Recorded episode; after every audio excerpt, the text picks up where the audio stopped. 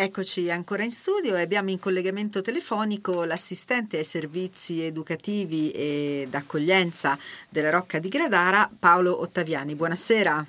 Buonasera a voi tutti. Buonasera, benvenuto e grazie per essere con noi questo pomeriggio. E, ehm, grazie a voi. Con lei ci soffermeremo su eh, una delle, delle, attrazioni del castello di Gradara che è rappresentata dalla, eh, dalle vicende di, di, Paolo e Francesca. Ma vogliamo intanto capire quali sono di fatto gli elementi storici e quelli invece di carattere leggendario che legano la vicenda di Paolo e Francesca alla rocca di Gradara? Allora, io comincerei innanzitutto eh, dagli eventi storici, diciamo. Diamo uh-huh. una collocazione storica eh, alla storia più propriamente siamo nel XIII secolo, quindi attorno al 1273 le truppe guelfe di Malatesta a Verrucchio aiutarono Guido da Polenta a cacciare i suoi nemici, i ghibellini traversari da Ravenna, eh, dando così la podestà a Guido da Polenta. Ecco che in virtù di ciò, per riconoscenza e per accrescere ulteriormente l'alleanza tra i Malatesta e da Polenta, furono concordate le nozze eh, fra Francesca, unica figlia legittima di Guido da Polenta, e Giovanni Malatesta, detto Giangiotto, storpiatura del nome da Giovanni lo Zoppo per via di una ferita di guerra, e che era il primogenito di Malatesta da Verrucchio. Allora, sappiamo che queste nozze vengono celebrate nel 1275, quando Francesca aveva intorno ai 15-16 anni e Giangiotto poteva avere un'età fra i 31 e i 35 anni Chiaramente tutto un po' vago perché non c'è un'anagrafe, una documentazione ben precisa del periodo. Ecco, però a Ravenna si recò a celebrare il matrimonio per procura Paolo, il fratello minore di Giangiotto, secondogenito di, di Malatesta, il vecchio. Ecco, Paolo era soprannominato il Bello, all'epoca aveva 29 anni ed era già sposato con Orabile Beatrice, una nobildonna dell'entroterra forlivese, dalla quale aveva due figli. Ecco, adesso eh, si apre un po' la pagina eh, leggendaria tra le righe, ecco. viene da chiedersi perché andò Paolo a Ravenna. Ecco, si dice, sembra, perché forse Francesca, se avesse visto il suo vero sposo, cioè Giangiotto, brutto, deforme, molto più vecchio di lei, magari avrebbe rifiutato le nozze, nozze che erano basilari per le due famiglie o forse più semplicemente Giangiotto era magari impegnato in una delle sue tante attività politiche o militari, quindi qua ci lasciamo già un po' andare a delle suggestioni, a delle ipotesi. Quindi si celebra il matrimonio comunque, anzi di fatto quando Francesca vide Paolo fu colpita dalla sua bellezza e dai modi gentili e accettò con entusiasmo il matrimonio credendo forse che era lui il malatesta che eh, doveva sposare. Però poi si ritrova di fatto sposa di Giangiotto cosa succede? Francesca non può altro che accettare la sua sorte. E la ragazza intelligente qual era? Fa di necessità virtù, anzi, tra le nozze poi di Francesca e Giangiotto nasce una figlia, Concordia. E, oltretutto Giangiotto da par suo copriva Francesca di attenzioni e non le faceva mancare assolutamente niente. Facciamo un salto e arriviamo più o meno tra il 1285 e il 1289, ecco quando Giangiotto nel frattempo diventa podestà di Pesaro ed ecco che cominciano le prime ipotesi di Gradara come luogo deputato alla vicenda e alla collocazione di questa storia. Era un feudo malatestiano, una fortezza inespugnabile, vicina a Pesaro, quindi possiamo supporre che magari la famiglia Francesca e la sua figlia fossero eh, in residenza lì, in quel luogo. Eh, quindi cosa succede? Arriviamo più o meno a quello che è l'epilogo della vicenda. Sappiamo che Paolo oltretutto aveva dei possedimenti attorno alle terre di Gradara, quindi si recava spesse volte a far visita alla bella Francesca, che era chiaramente sola per motivi che allontanavano il Giangiotto per questioni politiche proprio di, di lavoro, ecco, tra virgolette. Quindi eh, l'epilogo della vicenda diciamo, eh, ci viene un po' dalla tradizione letteraria, eh? quindi dal Boccaccio soprattutto il suo commentario alla Divina Commedia. Eh, quindi possiamo già introdurre anche un tema un po' leggendario oltre che eh, storico, quindi viaggiamo un po' a binari paralleli. Ecco. Niente, praticamente durante una delle tante visite di Paolo, ecco, mentre i due si dilettavano nella lettura del libro che parlava dell'amor cortese tra Lancillotto e Ginevra, Giangiotto diciamo che tende un'imboscata, un tranello. Lui era stato, eh, come dire, messo in sospetto da un terzo fratello, malatestino dell'occhio, chiamato mm. così perché aveva perso un occhio in battaglia. Si dice, si vocifera che anche questo malatestino avesse fatto delle avanze a Francesca, ma eh, in quanto rifiutato, ecco che per vendicarsi trama questo tradimento nei confronti della cognata e quindi fa diciamo, la spia a Giangiotto. Cosicché Giangiotto cosa fa un giorno? Finge di partire, in realtà si nasconde dietro una delle porticine segrete del, della rocca a spiare la scena. E quindi vede la scena, vede la scena dei due, della moglie Francesca e del cognato Paolo che leggevano questo libro e arrivati a un passo particolarmente emozionante e romantico di questo libro, Paolo non resiste e bacia la bocca di Francesca. E rompe quindi Giangiotto, accecato dall'ira e dalla gelosia, sguaina la spada e va verso Paolo per ucciderlo. Paolo, che non era uomo d'armi particolarmente capace come fratello, cerca di scappare da una botola. E quindi eh, cosa succede? Che però resta impigliato col mantello in un chiodo. Giangiotto è pronto a caricare il colpo di spada verso il fratello, ma Francesca in un gesto estremo d'amore gli si para davanti e facendo scudo col suo corpo, eh, cosa succede? Che Giangiotto infila tutte e due con un unico colpo di spada così forte che appunto attraversa prima il corpo di Francesca e poi il corpo di Paolo. Questo diciamo è in breve dal matrimonio all'epilogo la storia, la vicenda più o meno eh, documentata è chiaramente un po' romanzata di mm. questi due diciamo, eroi del, dell'amore e del sentimento. Del seguito sappiamo che nel 1581 furono ritrovati nella chiesa di Sant'Agostino di Rimini due corpi lussuosamente vestiti che all'epoca si ipotizzò potessero essere di Paolo e Francesca.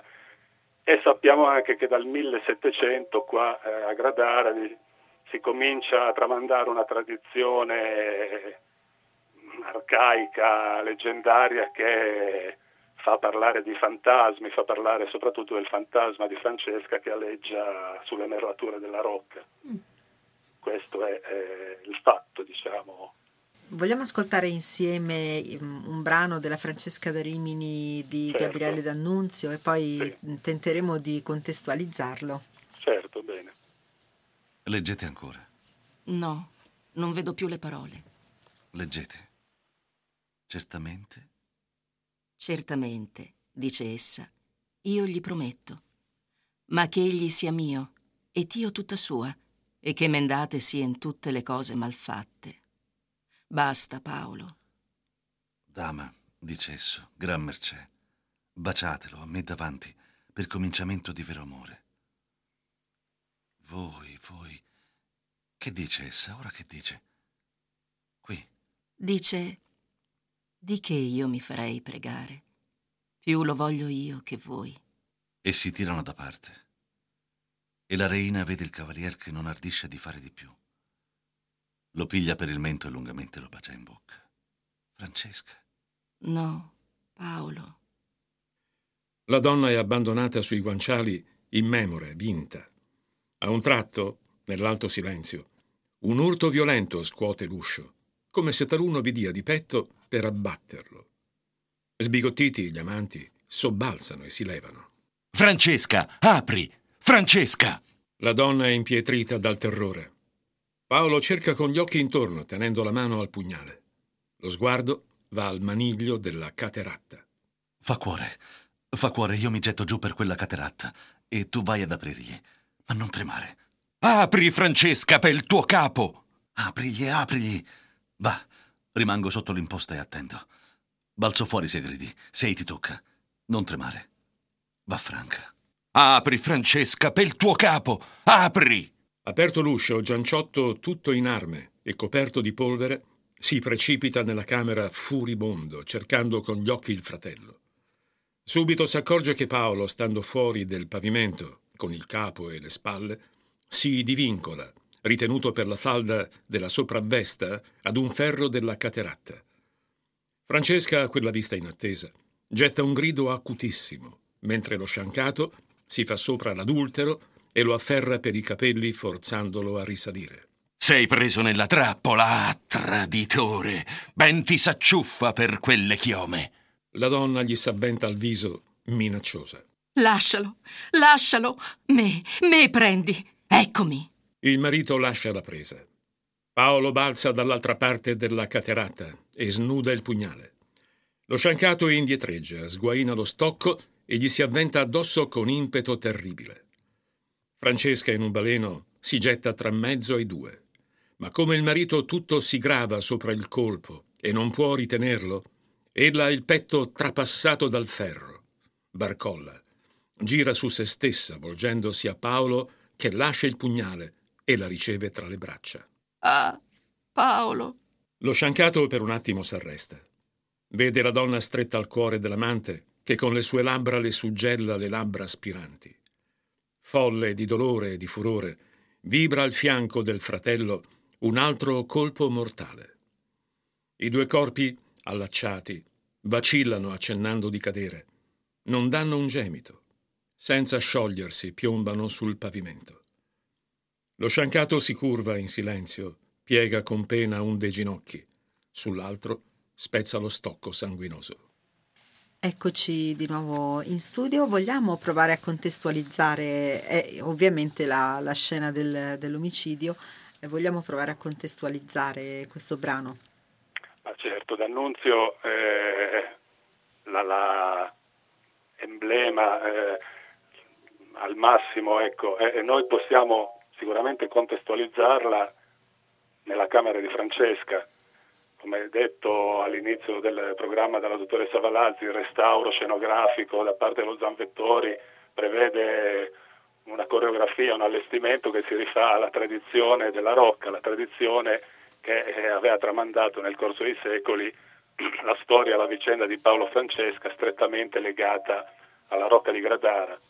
Noi la possiamo tranquillamente, eh, oggi come oggi, contestualizzare, anche se bisogna sempre fare una premessa che non esiste una documentazione cartacea, storica, che il fatto sia avvenuto a Gradara, però dobbiamo per forza di cose un attimino inchinarci e lasciarci suggestionare dalla, dall'ambientazione, perché comunque la storia di per sé è talmente alta, è, è uno dei massimi vertici della letteratura italiana che è bello dargli una scenografia. La Camera di Francesca di per sé è la scenografia eh, eccelsa di questo, di questo, dramma. Abbiamo la botola, i leggii, abbiamo eh, appunto i sediolini dove immaginiamo Francesca seduta con Paolo mentre leggevano il libro, mentre si emozionavano a questa lettura. Abbiamo delle porticine da cui immaginiamo il Giangiotto che spiava la scena, dopodiché eh, si avventa appunto accecato dall'ira, dalla gelosia, dalla rabbia. E quindi ecco, abbiamo in tutto e per tutto la, dire, la scenografia teatrale di questo dramma. Quindi la contestualizzazione eh, scenografica e la sua ambientazione nella Camera di Francesca. Il periodo, abbiamo detto, è, è datato più o meno attorno al 1285-1289 eh, non abbiamo chiaramente una documentazione, anche perché comunque dopo il fatto viene messo per quanto possibile a tacere, altrimenti si sarebbe rotta forse l'alleanza fra le due famiglie, fra eh, i Malatesta e da Polenta. Quindi è tutto un insieme di fattori che eh, da una parte abbiamo alcuni riscontri storici, dall'altra ci rilasciamo a questa tradizione vocale, leggendaria e quant'altro che ci consegna ai giorni nostri la storia così com'è, lasciando poi aperta la parentesi dantesca che ascolteremo più avanti. Ecco. Appunto abbiamo visto la ricostruzione, diciamo così, di Gabriele D'Annunzio. Altra cosa è il canto dell'inferno di Dante. Eh beh, certo. Come viene presentata in questo caso la vicenda in modo molto diverso? Ma, allora, Dante chiaramente eh, non fa riferimenti a, all'omicidio, all'uccisione, al fattaccio di per sé, cioè Dante incontra le anime dannate diciamo, nel girone dei lussuriosi, eh, quindi oltretutto alla fine di tutto il canto dove lui già incontra altre, altre personalità, altri persone che sono morte comunque per amore, tra cui Cleopatra, Elena di Troia e altri. Ecco, alla fine di tutto incontra queste due anime che volteggiano, Francesca e Paolo. E Francesca avanti e Paolo dietro, quasi che si facesse trasportare appunto dalla sua amata. E gli si reca incontro, cioè Dante li trova proprio che gli si recano incontro eh, per raccontare la loro triste storia. Ecco che già qua si apre un moto di complicità fra Dante e la giovane, cioè, quindi lui non la condanna, si sforza anzi di capire com'è possibile che un sentimento nobile come l'amore, e poi in questo caso è l'amor cortese, cioè l'amore fra Paolo e Francesca, è quello che si può configurare come amor cortese, cioè l'amore che nelle corti medievali e rinascimentali fuori dal matrimonio era più o meno legittimo. Sappiamo che erano tutti matrimoni eh, concordati, quindi praticamente matrimoni senza amore e quindi la dama eh, si poteva lasciare andare a un corteggiamento, a una sorta di interessamento da parte di qualche cavaliere di corte. Quindi com'è possibile che l'amor cortese possa portare all'inferno?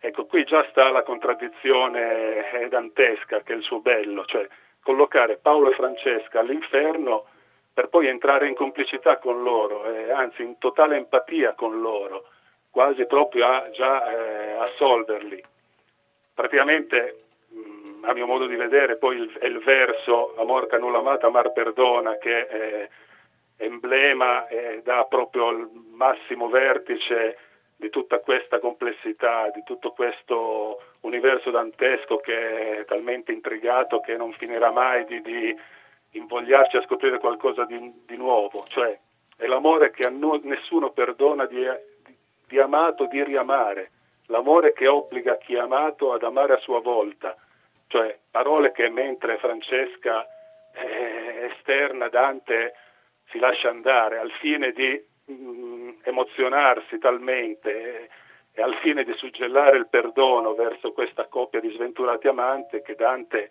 sviene, quindi eh, questo è tutto dire.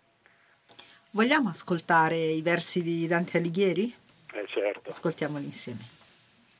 Il cominciai.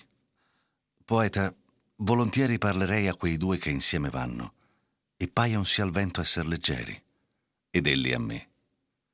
Vedrai quando saranno più presso a noi, e tu allor li priega per quello amor che imena, ed ei verranno.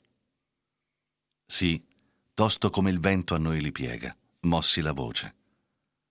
O anime affannate, venite a noi parlar, s'altri non niega quali colombe dal disio chiamate con ali alzate e ferme al dolce nido vengon per l'aer dal voler portate. Cotali uscir della schiera ove dito. A noi venendo per l'aere maligno sì forte fu l'affettuoso grido. O animal grazioso e benigno che visitando vai per l'aere perso noi che tignemmo il mondo di sanguigno se fosse amico il re dell'universo noi pregheremmo lui della tua pace poiché hai pietà del nostro mal perverso. Di quel che udire che parlarvi piace, noi udiremo e parleremo a voi, mentre che il vento, come fa, ci tace. Siede la terra dove nata fui, sulla marina dove il Po discende, per aver pace coi seguaci suoi. Amor, ch'al cor gentil ratto s'apprende, prese costui della bella persona che mi fu tolta, e il modo ancor m'offende. Amor che a nullo amato amar perdona, mi prese del costui piacer sì forte che, come vedi, ancor non m'abbandona. Amor condusse noi ad una morte.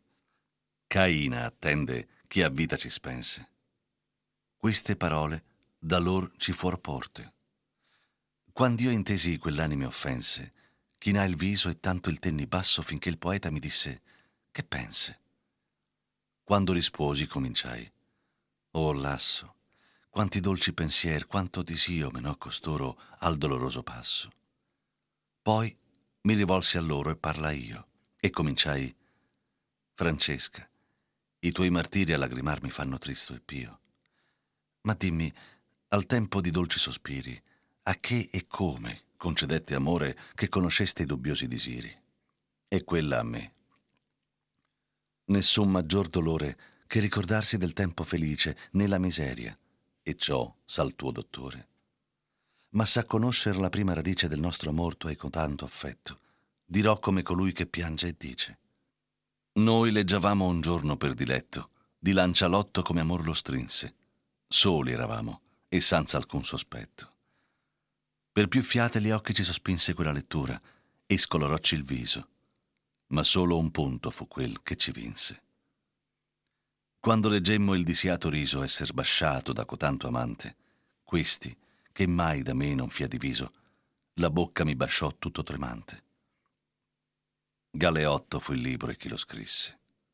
Quel giorno più non vi leggemmo avante. Mentre che l'uno spirito questo disse, l'altro piangea, sicché di pietà Dio venni me, così come io morisse, e caddi come corpo morto cade. Eccoci di nuovo. Abbiamo Francesco delle email per...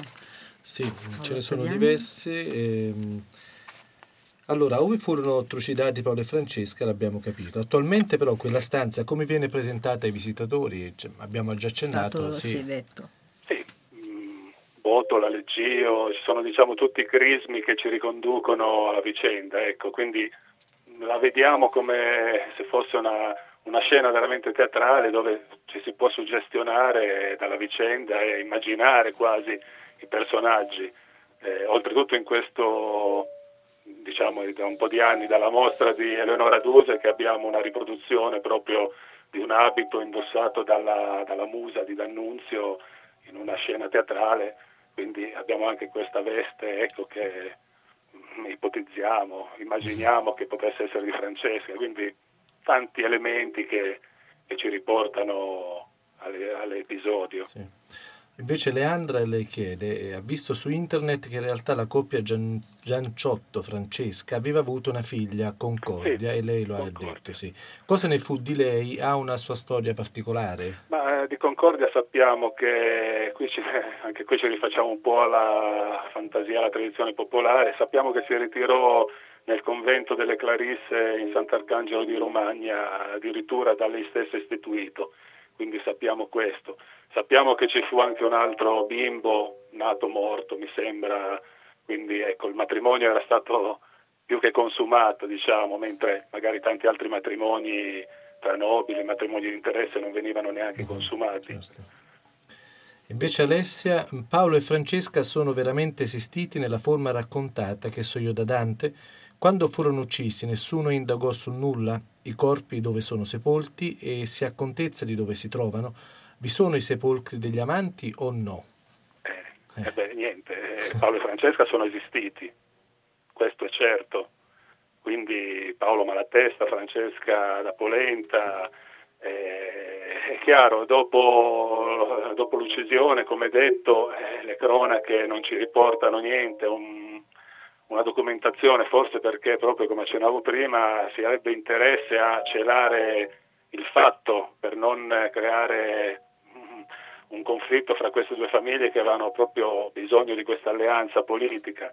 Abbiamo detto di due corpi che vengono trovati in questa chiesa di Rimini, la chiesa di Sant'Agostino, corpi trovati nel 1581, lussuosamente vestiti, forse ecco, all'epoca si trovò un corpo eh, di maschio, un corpo di femmina, quindi si ipotizzò che potessero, potessero essere quelli di Paolo e Francesca, però sono epoche buie, il fatto di per sé è particolare, coinvolgeva due importanti famiglie, quindi mm-hmm. non abbiamo documentazioni e quindi è tutto difficile. Poi la supposizione, la leggenda ci tramanda tante cose fino poi a comunque una ricostruzione da parte di, di Boccaccio che non è diciamo, presa dal niente. Boccaccio vis, vive alla corte di Ostasio da Polenta, Francesco, fratello di Francesca, quindi può darsi che ecco, da una serie di cose sentite dire si, si fu possibile fare una ricostruzione dei fatti come ci vengono appunto raccontati a tutt'oggi. Non per niente poi le drammatizzazioni di D'Annunzio e tante altre opere si concentrano sull'episodio, quindi è tutto un po' una suggestione fra realtà, leggenda, tradizione popolare Certo. Eh, un intreccio che è meglio lasciare tale alla fine, no? Senza troppo tentare di districare certo. il vero No, ma certamente bisogna lasciarlo tale perché eh, giustamente il visitatore deve, deve, trovare dei moti di suggestione, deve trovare ancora qualcosa su cui lasciarsi andare. Ecco. Certo. Allora, ci sono anche, oltre vabbè, a Dante e D'Annunzio, ci sono anche eh, opere pittoriche o scultoree realizzate in merito alla storia di Paolo e Francesca, li chiede Rino. Sì, abbiamo tanti quadri che ci rimandano al bacio, proprio mm, emblematico è il uh-huh. famosissimo bacio di Hayez. Adesso non sappiamo se nello specifico siano Paolo e Francesca, però il bacio di per sé nella, nell'arte figurativa ci rimanda per forza di cose a Paolo e Francesca. Abbiamo una bellissima immagine di Gustave Doré dove ci rappresenta Paolo e Francesca che così volteggiano nell'inferno. Dello stesso Doré il, di, il racconto di Francesca, mentre abbiamo anche opere scultore, il bacio di Rodin, ecco, che inizialmente si chiamava la Francesca da Rimini, William Dice, Paolo e Francesca, cioè abbiamo diverse opere pittoriche che ci riportano a questi sventurati amanti. Ecco, addirittura un Paolo e Francesca sorpresi da Giangiotto di Joseph Anton Koch, quindi la scena di per sé è anche illustrata in tante opere, nonché anche poi ripresa da una filmografia con film chiaramente ormai datati, Paolo Francesca mi sembra, adesso non ricordo bene i titoli, ma anche il cinema propone la tragedia, ecco professore Massimo le chiede, ma erano proprio così comuni i matrimoni per procura? Sì, a quanto si ha a sapere sì, i matrimoni per procura avvenivano, eh, erano mh, mm, chiaramente poi tutti matrimoni concordati, quelli fra nobili. Per forza di cose si destinava la giovane già all'età di 13-14 anni a, allo sposo che era molto più vecchio di lei, ma quando parliamo di vecchiaia parliamo di sposi di 30-35 anni, quindi matrimoni eh, che venivano concordati e dove si poteva ecco, sposare per procura, era una pratica in uso corrente. Chiaramente nelle, nell'episodio, nella nostra vicenda, la procura già di per sé lascia spazi un po' così all'immaginazione e alla suggestione perché Paolo, il bello, va a sposare Francesca e quindi perché si presentasse forse, si fosse presentato Gian Giotto, magari Francesca rifiutava il matrimonio e noi non avremmo tutto sto popò di arte, di letteratura su cui, su cui disquisire, mentre fortunatamente andò Paolo, il matrimonio si celebrò, l'inganno ebbe luogo ed ecco che Francesca eh, si ritrova sposa a Gian Giotto.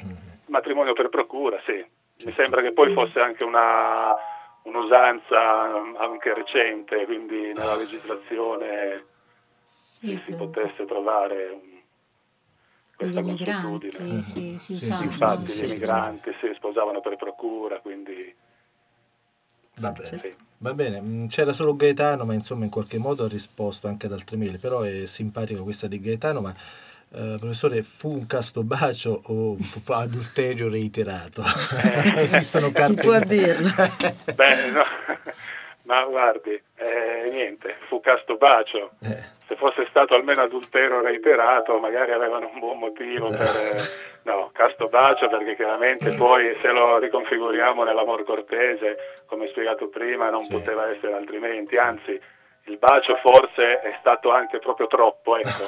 forse se non ci fosse stato quel bacio Giangiotto non, eh, non sarebbe partito a spada tratta, quindi manteniamoci al bacio. Okay. Um, c'era un'altra mail, diceva Giangiotto si risposò, se ne sa qualcosa? Beh, sì, sì, Giangiotto, sì, le cronache ci parlano di un successivo matrimonio con eh, Ginevra dei Zambrasi, detta Zambrasino, una nobildonna originaria di Faenza, da cui ebbe cinque figli.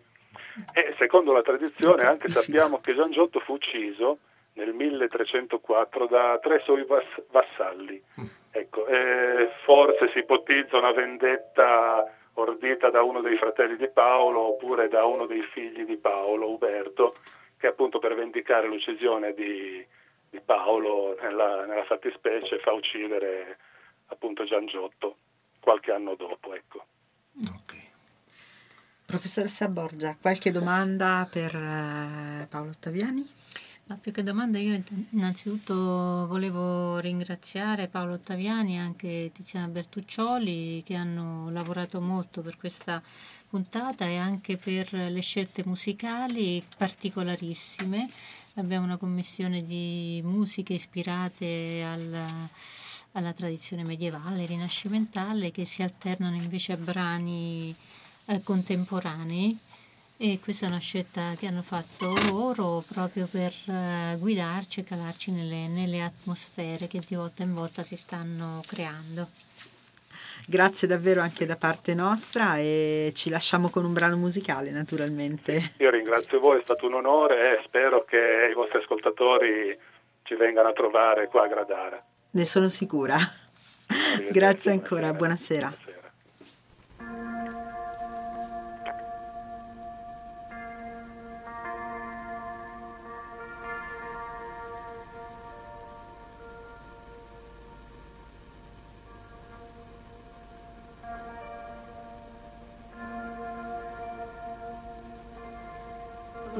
Floating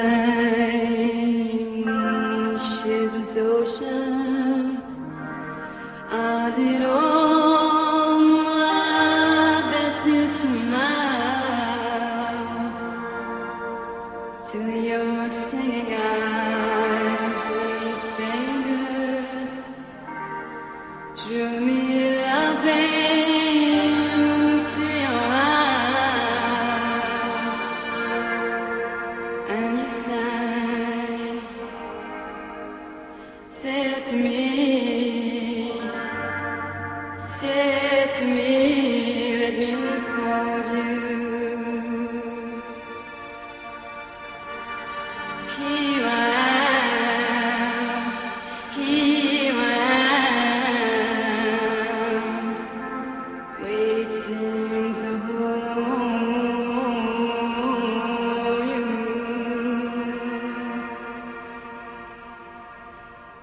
Did I dream?